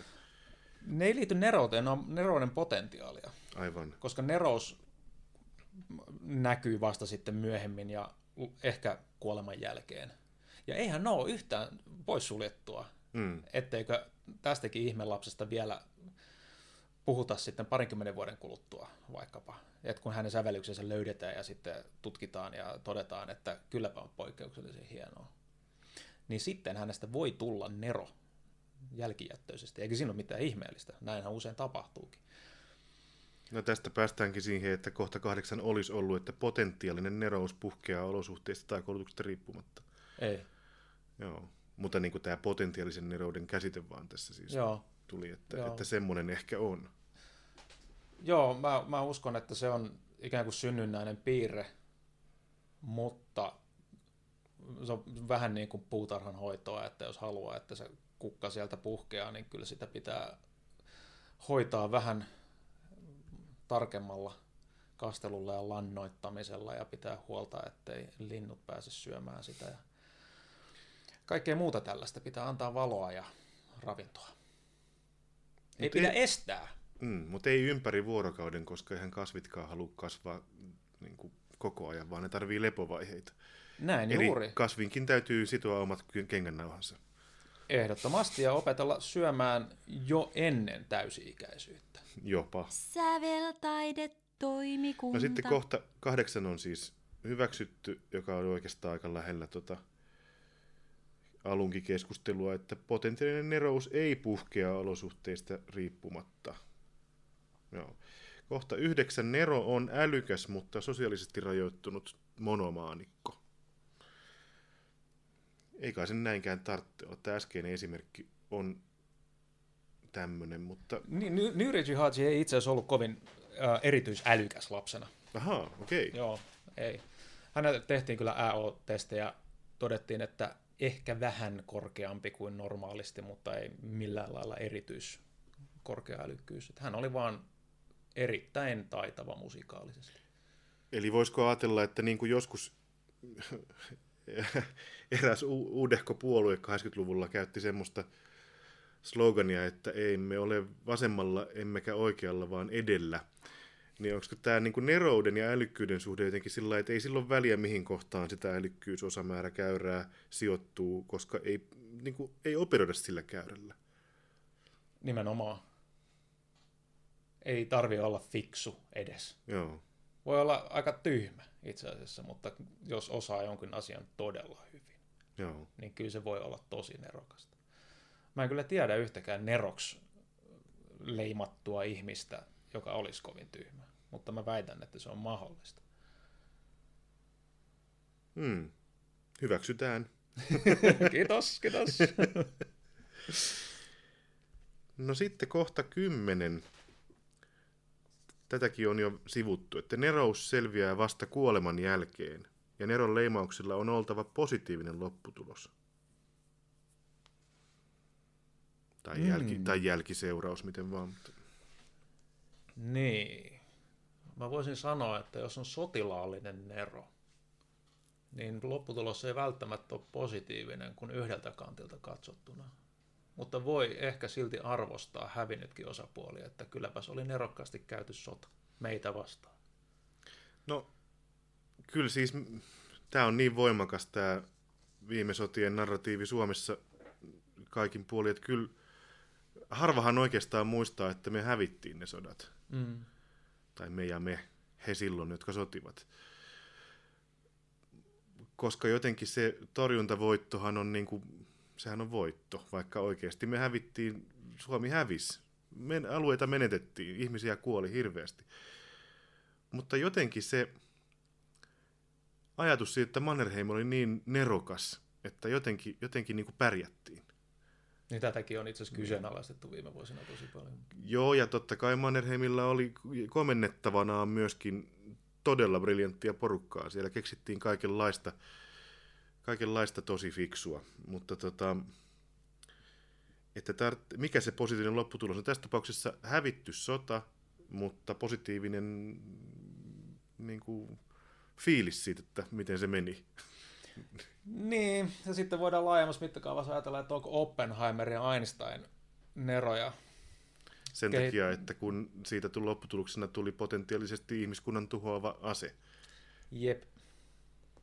Kyllähän siihen poikkeuksellista lahjakkuutta ja innokkuutta tarvii tuommoisen massatuhoaseen niin kuin atomipommin keksiminen, mutta mun on vaikea sanoa, että mä olisin yksinomaan iloinen siitä, että nämä herrat päätti niin tehdä. Mm. No siis silloin, kun Einstein teoretisoi atomiytimen halkaisua, niin eihän se nyt asetarkoituksessa ollut. Ei toki.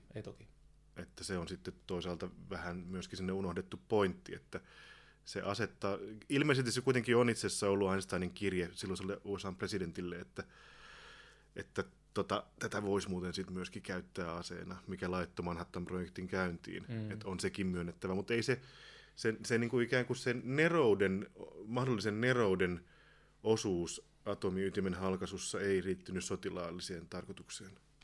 Niin aivan. Joka tapauksessa tästä neroudesta sikisi myöhemmin ehkä sanoisin suurelta osin negatiivinen lopputulos. Joo, mutta nyt kun käsittelemme kohtaa 10, niin kyllä mä sanoisin, että ei ole pakko olla positiivista lopputulosta Neron leimauksilla. Ei ole pakko olla.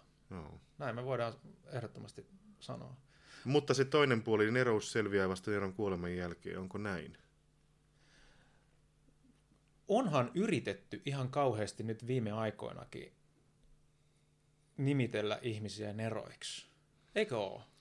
Mä oon niinku näkevinäni tuolla niinku ihan naistenlehti tasolla, että jotkut ihmiset on neroja. Tämmöistä puhetta käytetään. Tämä on itse asiassa kohta tulossa käsittelyn erikseen, okay, niin joo. Palataan tähän. Mä hyväksyn tuon, mutta siis sanotaan, että jos niinku aito nerous on eri asia kuin joku #nerous, niin en mä siltikään sanoisi, että sen on pakko olla kuoleman jälkeen. Totta kai se, mitä tarvitaan nerouden ja kaiken muunkin ymmärtämiseen, on aika.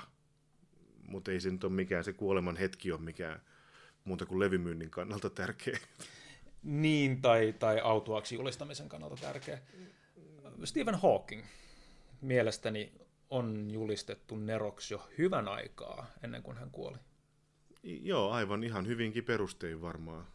Niin, kyllä. Uskoisin näin. En ole alan asiantuntija, mutta voisin kuvitella, että hänen teoksillaan on ollut vaikutusta alan sisällä. Ja ehkä jopa vielä merkittävämmin alan ulkopuolella. Mm. Että hänhän oli tämmöinen suuri tieteen popularisoija. Kyllä. Ja en sanoisi, että hänen elämänsä mitenkään helppo oli myöskään liittyen noihin edellisiin kohtiin. Mm, tai aivan. Okei, no mutta siirrytäänpä eteenpäin. Sitten on vielä kohta 11 ennen tätä, mihin kohta palataan, joka menee niin, että nerous kuuluu miehille ja naiset rakastavat neroja. Uskallatko? Tytöt tykkää neroista ja nerot tykkää tytöistä. Tuli vaan mieleen. mikäs kesähitti 2009 tämä oli? Silloin kun asiat oli vielä hyvin. Joo. Ei missään nimessä. Mä oon eri mieltä tästä. Onhan vaikkapa Marie Curie on laajasti tunnustettu fyysikko. Mutta ehkä tämä onkin tämmöinen historialliskatsauksellinen pointti, koska muistaakseni, muistanko oikein, että esimerkiksi Nobel-palkinto, minkä Marie Curie sai, hän sai yhdessä miehensä kanssa. Ja, että olisiko Marie Curie ilman Pierre Curietä ollut esillä samalla tavalla. Että kyllä niin kuin mun mielestä voidaan ensin laittaa pöydälle se köntti, että kyllä on totta, että historiallisesti naisneroja on ollut vähän. Joo, ja tässä on varmasti vaan siitä kyse, että naisilla on ollut vähemmän mahdollisuuksia toimia. Kyllä, ja naiset on toiminut semmoisissa hommissa myöskin, missä esimerkiksi, jos nyt säveltäjistä puhutaan, niin on ollut vähemmän mahdollisuuksia, ollut vähemmän näkyvyyttä, joten sitten voidaan vaan massan perusteellakin ajatella, että jos neroja mahtuu olemaan yksi kerrallaan, niin se on todennäköisesti ollut mies siksi, että miehiä on enemmän. Mm. Mutta että se historiasta tällä tavalla ei nykyisin ajatella, ja sehän on hyvä. Mites sitten semmoinen, jos nyt palataan vielä tuohon Gaussin käyrään, niin kun semmoisia tuloksia on jonkun verran olemassa tuolla psykometrian alueella, että miehillä se jakauma olisi hiukan laajempi. Eli naiset kaikenlaisilla mittausasioilla keskittyisi enemmän sinne keskiarvon kohdalle, mutta miehillä olisi pidempi häntä sekä ali- että ylisuoriutujissa. Voiko olla, että jos nerous on ihan hirveän pitkällä siellä hännässä, niin siellä hännän siellä päässä vaan on enemmän poikkeusyksilömiehiä kuin poikkeusyksilönaisia tästä johtuen? Toi on mahdollista. Mä en ole itse asiassa perehtynyt tuohon asiaan, ja toi on ensimmäinen kerta, kun mä kuulen tuosta. Mä oon kyllä käsittänyt, että keskiarvollisesti naisten ja miesten älykkyydessä ei ole siis minkäänlaista. No se on just näin. Tämä on ihan täsmälleen totta kaiken tietoni mukaan, mutta että se jakauma olisi sukupuolten välillä hiukan erilainen. Joo. Ja kyllähän noi ammatillisestikin miehet on sekä ylimpänä että alimpana niin ammattihierarkiassa edustettuna. Ja myöskin vangeissa ja asunnottomissa ja kaikenlaisissa, missä korostuu semmoiset vähän vähemmän onnekkaat tapaukset. Joo. Niin se voi olla. Siis tästä pyydän kuuntelijoita antamaan palautetta ja vinkkejä, mistä tämä voisi selvitä tarkemmin. Mutta tällä tavalla mä oon jostakin joskus kuullut, että voisi olla yksi selitys tälle, jos puhutaan niistä 1 miljoonasta tyyppisistä yksilöistä, mistä useampi on miehiä tästä syystä. Säveltaidetoimikunta. Kohta 12. Renessanssinero on hyvä yleisnimitys enemmän kuin yhtä asiaa tekevälle ihmiselle. Mä haluan nyt tähän väliin ottaa pienen lehdistökatsaustyyppisen hetken vielä, että kun tuossa Google-haun tein renessanssinero-sanalla, tämä nyt rajoittuu Suomeen toistaiseksi, suomenkieliseen materiaaliin, niin siellä tulee ensin Leonardo da Vinci aika monta kertaa. Mutta sitten kun, ei muuten muita vanhan ajan ihmisiä, mutta hän vaan. Niin sitten kun tulee muita nimiä, niin mä luen teille nyt ensimmäiset, onko niitä nyt noin 15, mitä sieltä tulee. Ihan siinä järjestyksessä itse valikoimatta. Täällä on Paleface, Paperi T, Paula Vesala, Timothée A. Mikkonen, Billy Corgan, Prince, Raakel Liekki, Olavi Uusivirta, Spede Pasanen, Perttu Pölönen, Otto Grundström, Charlie Chaplin ja Futisalaja. Mä en muista, onko tämä joku valmentaja? Erkki tai Pertti. Niin. No, näitä Paloliiton miehiä oli. Joo. Mitäs ajatuksia herää sinussa, Jaani Länsiö? No, sanoisin, että nerouden kynnystä on koetettu madaltaa tarpeettoman paljon. Et mä en ota heiltä, jota sä luettelit, yhtään pois. Kerta kaikkiaan luovia ihmisiä, jotka tuottaa paljon iloa ihmiskunnalle tekemisillään. Mutta että neroja. Se on mun mielestä aika paljon sanottu. Mutta tässä vielä siis tässä kohdassa käsitelkäämme tätä Neroiden ala-aji ja renesanssin erokäsitettä, joka siis tässä ilmeisesti tarkoittaa vaan, että hän on monipuolinen taiteilija. Niin, renesanssin eroksi sanoit, että Da Vinci tulee ensimmäisenä vastaan. Joo. No, hänhän teki ihan kyllä kaikenlaista. Joo. Oli keksijä ja kuvaveistä ja taidemaalaria, mitä lie. Niin ikään kuin hänen esimerkkinsä kontaminoimana kaikki, jotka tekee enemmän kuin yhtä asiaa, hänen mukaansa nimetään renesanssin eroiksi sitten. Tältä se vähän vaikuttaa. Siis mä luulen, että noi ihmiset tuossa ovat tehneet ehkä kahta asiaa. Eli säveltää ja sanoittaa. Esimerkiksi paperitee. Hän on runoilija myös. Ihan siis paperilla julkaistu runoilija. Aivan. Ja kyllähän hänen rap-musiikkiinsa myöskin on enemmänkin tämmöistä lausuttua runoutta kuin sitten esimerkiksi amerikkalaistyylistä, New York-tyylistä rappia. Voi olla, en uskalla tätä nyt sen syvemmälle analysoida, mutta joo. Mutta siis kyllä, tällä listalla näyttäisi olevan siis semmoisia ihmisiä, joiden ura ei rajoitu siihen, että esimerkiksi ovat iskelmälaulajia, vaan he tosiaan myöskin ovat iskelmän tekijöitä tai esimerkiksi kirjailijoita tai jotakin. Et joo, siltä tämä lista näyttää. Tai sekä toimittaja että kuvataiteilija, tai sekä laulaja että näyttelijä, tai sekä... No aivan näin. Mutta tonhan voisi kiertää sanomalla vaan renessanssi-ihminen, koska semmoinenkin käsite on ollut käytössä kuin renessanssi-ihminen, ja tarkoittaa, että tosiaan tekee vähän kaikenlaista. Mutta ne renessanssinero on jo sitten vähän niin kuin toi Da Vinci. Mm. No tämä on se, mitä mä tässä kalastelin, täytyy myöntää, että siis tämä uomo universaale käsite, siis renesanssi-ihminen, joka tekee siis, jonka ikään kuin velvollisuus, että ihmisen velvollisuus on kiinnostunut kaikesta. Mm. Ennen vanhaan, kun tietoa oli maailmassa vähemmän, niin kuin ihan mitallisesti vähemmän, niin oli mahdollista ikään kuin pyrkiä tietämään kaikki maailmassa tiedettävä. Nykyisinhän se on erilaista sekä ajatuksellisesti että niin kuin oikeasti on mahdotonta tietää kaikkea, mutta ennen vanhaa ajateltiin sillä lailla. Niin se on se renesanssi-ihmisen perinteinen määritelmä, että on kiinnostunut kaikesta ja pyrkii tietämään kaiken kaikesta tai osaamaan mahdollisimman paljon. Niin se on eri asia kuin nero, siis ihan todella eri asia. Se on todella eri asia. Niin, se on, näin niin kuin suomeksi voisi sanoa, että se on sellainen tyyppi, mikä on kiinnostunut monesta asiasta. Ja sitten tullaan siihen, mikä itse asiassa on kohta 13, että nerous on markkinapuhetta, yleisö haluaa neroja, markkinarako tekee neron.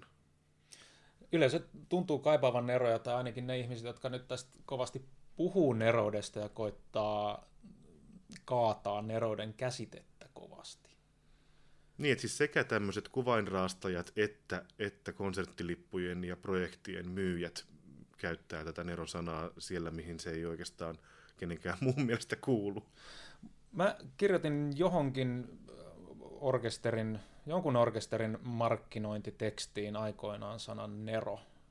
Tai sanotaan, että se liittyy jotenkin, että Mozartin nerous, sitä ja tätä. Mm-hmm. Mä sain sen bumerangina takaisin jotakuinkin sillä saatteella, että me emme tue tällaista nerousmyyttiä. Mm-hmm. Ja sitten vaihdoin sen totta kai, mutta että tämä tuli mulle vähän yllätyksenä, että esimerkiksi neroutta ei nyt sitten markkinoinnissa sovi käyttää. Niin, paitsi ei-klassisen musiikin markkinoinnissa näköjään oikein reteesti käytetään koko ajan. Oikein reteesti? Joo. En tiedä, se voi olla, että se on taas tämä meidän klassinen musiikki, jolla on joku kummallinen painolasti tässä historiassa, että koetetaan välttää hierarkian esittämistä. Ei ainakaan haluta, että hierotaan sitä silmillä. Mä löysin siis, tämä nyt liittyy edelleen pikkusen lehdistökatsaukseen, mutta mä löysin oikein hakemalla viimeisen 20 vuoden aikana yhden maininnan, missä joku käytti, siis joku aikalaisihminen käytti sanaa nero jostakin toisesta klassisen musiikialalla. Niin Matti Hyökki sanoi näin, että Einojuhani Rautavaara oli viimeisiä yleisneroja, joka teki uskottavaa musiikkia kaikilla aloille. Tämä oli silloin, kun Einojuhani Rautavaara kuoli muutama vuosi sitten, niin siellä haastateltiin sitten monia musiikkialan vaikuttajia, että mikä Einojuhani Rautavaaran merkitys oli. Niin sieltä löytyy tämä sana nero. Että se on oikeasti noin harvinaista. No siis ei tämä ole mikään vertaisarvioitu artikkeli, mitä mä tässä luen kirjoittamanani, mutta siis kyllä mä olen Yritin löytää oikein hyvällä tahdolla. Löysin toisenkin, mikä on itse asiassa aika kiinnostava. Silloin kun Leif Sägerstam sai valtion säveltaidepalkinnon. Oliko säveltaidetoimikunnan myöntämään? Valtion säveltaidetoimikunta myönsi tämän, kyllä, vuonna 2004. Niin siis sieltä löytyi. Google-hitti tuli, Nero. Mutta se lähde oli siis, sanottiin näin, että palkintolautakunta luonnehtii häntä musikaaliseksi neroksi. No, mutta tämä oli siis Sverigesradion suomenkielinen toimitus, mikä uutisoi näin. No mä kiinnostuin sitten, että mä haluaisin nähdä nämä perusteet. No niitä ei enää löydy, koska säveltaidetoimikunta on vaihtanut nyt osoitetta tänne. Että oikeastaan ne voi osoittaa meille ne kysymykset. Niin ei löytynyt, mutta löytyi pari metalähdettä. Että löysin siis... Joo, Hesarissa sanotaan sama asia, kun uutisoidaan, niin sanotaan, että säveltaidetoimikunnan perustelujen mukaan Segerstam on yksi suomalaisen musiikkielämän keskeisistä hahmoista, musiikin moniattelija ja musiikillinen superlahjakkuus. Ei sanota nero. No kuitenkin, siis sama uutinen kahdessa eri paikassa, vain toisessa on nero. Mä en löytänyt millään sitä nero-sanaa mistään muualta kuin Ruotsin puolelta. Että se voi olla, että tämä on tämmöinen sävykäännösvirhetyyppinen, niin kuin, että olen iloinen, että Ruotsissa on suomenkielinen yleisradiotoiminta käynnissä, mutta se voi olla, että tällä kirjoittajalla ei ole niin vahva tämä suomenkielisten niin kuin sävyjen ymmärrys ollut, että hän on ikään kuin, tai sitten hän on ehkä mahdollisesti urheilutoimittaja tai jotain, että käyttää niin kuin vaan eri merkitystä erosanaa kuin mitä Suomen puolella on käytetty. Joo, toi kuulostaa aika uskottavalta, että se on lost in translation-tyyppinen tilanne. Niin. Joo. Et sehän voi olla esimerkiksi niin, että valtion säveltaidetoimikunta ennen vanhaan toimitti nämä lehdistötiedotteet Ruotsin puolelle ruotsiksi, ja sitten joku ruotsin suomalainen on kääntänyt sen suomeksi esimerkiksi. Mutta et ei löydy. Meillä varotaan sitä niin viimeiseen asti tällä puolella tällä hetkellä, kun on kuviteltu tai todellinen painolasti, mutta se painolasti todella vaikuttaa siihen, että klassisen musiikin puolella ei ole 10 vuosiin kukaan sanonut ketään neroksi. Joo, tämmöinen käsitys mullakin on. Et ne, joita puhutellaan neroina, niin ne on kyllä ollut haudassa jo useita satoja vuosia. Mm. Ja aika varoen kyllä heistäkin puhutaan. Tuossa oli Rondon Mozart-numero vuodelta 2005. Ei siellä montaa kertaa kyllä sanottu neroksi Mozartia.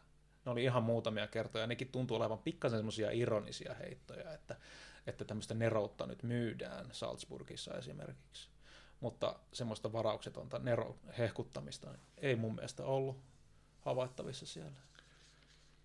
Mitäs mieltä sä oot tästä ihan viimeisestä lauseesta tässä viimeisessä kohdassa, tästä yleisö haluaa neroja?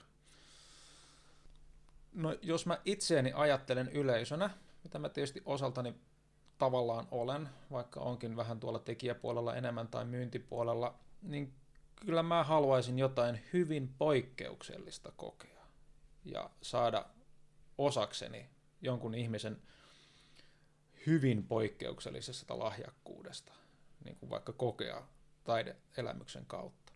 No miten tämä kierretään sitten silloin, kun ei saa sanoa nero? Hyvin poikkeuksellinen ei ole niin myyvä. Mä en muista, mitä mä kierrän ton nerouden. Et kun mä markkinoin konsertteja, niin en mä kirjoita sinne neroa. Varmaan just sen takia, että sitä varotaan niin kovasti. Paitsi nyt ton yhden kerran, kun tulin kirjoittaneeksi. Sitten se tulikin sieltä takaisin, että älä kirjoita näin nyt tai jatkossa. Olen ottanut sen opiksen.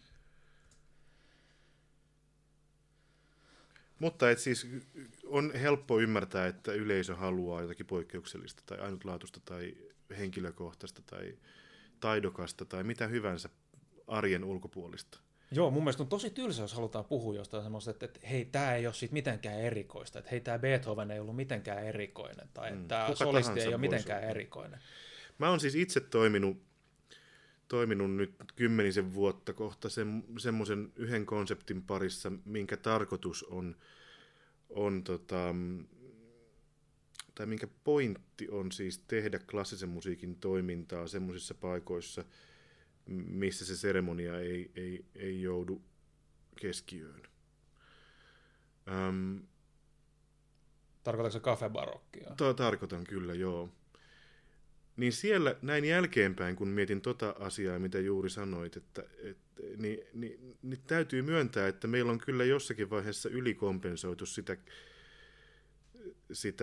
seremonian riisumisen tarvetta tai sitä arkipäivästämisen halua, niin vähän väärään suuntaan, koska eihän sekään nyt ole se, että ihmiset tulee kirjaston aulaan tai kahvilaan tai kapakkaan tai kadulle ja kuulee mitä hyvänsä musiikkia, niin eihän se nyt mitään arkipäivää ole sekään aika monelle. Mm. Et miksi kukaan tulisi, sanotaan, että ei tämä nyt ole mitään, tämä nyt on vaan tämmöistä tavallista. Ei sekään ole oikein. Niin, tai että me soitetaan tämmöisiä säveltäjiä ihan vaan muuten vaan, ei enää mitään erikoista tehnyt, tai ei tässä nyt ole mitään sen niin kuin nerokkaampaa kuin kenelläkään muullakaan. Et me voitaisiin yhtä hyvin soittaa ihan mitä tahansa, että kunhan nyt soitellaan tällaista. No, niin ei tämäkään ole oikein. Ei. Vähän semmoinen kalskahdus on keskustelussa usein, että mikä vaan on hyvää, kun vaan sitä sanotaan hyväksi. Ja tiedätkö, mitä se mun mielestä on? Se on potaskaa. Näköjään tiesin. Joo. Hei, pitäisikö laittaa pöytäkirja kiinni ja pöytäkirjan tarkastajille, jotka toimii tarvittaessa ääntenlaskijoina? Joo, nyt me ei jouduttu äänestämään, me päästiin yhteisymmärrykseen tästä. Okei. Tällä kertaa näköjään. Niin totta olikin, joo. Kaikesta me oltiin taas samaa mieltä. Joo, mutta laita tarkastajalle ja allekirjoitetaan sitten myöhemmin. Joo, neroja on, mutta ei kovin paljon. Olisiko se tämän kokouksen lopullinen anti? Joo, laitetaan vielä sellainen tarkennus, että kaikki nerot ei ole kaikkien mielestä neroja. Toi on hyvä. Se voisi olla meidän slogan. Joo. No niin, kiitos kaikille taas. No niin. Kuulemiin. Marie keksin pariin. Olipa pitkä.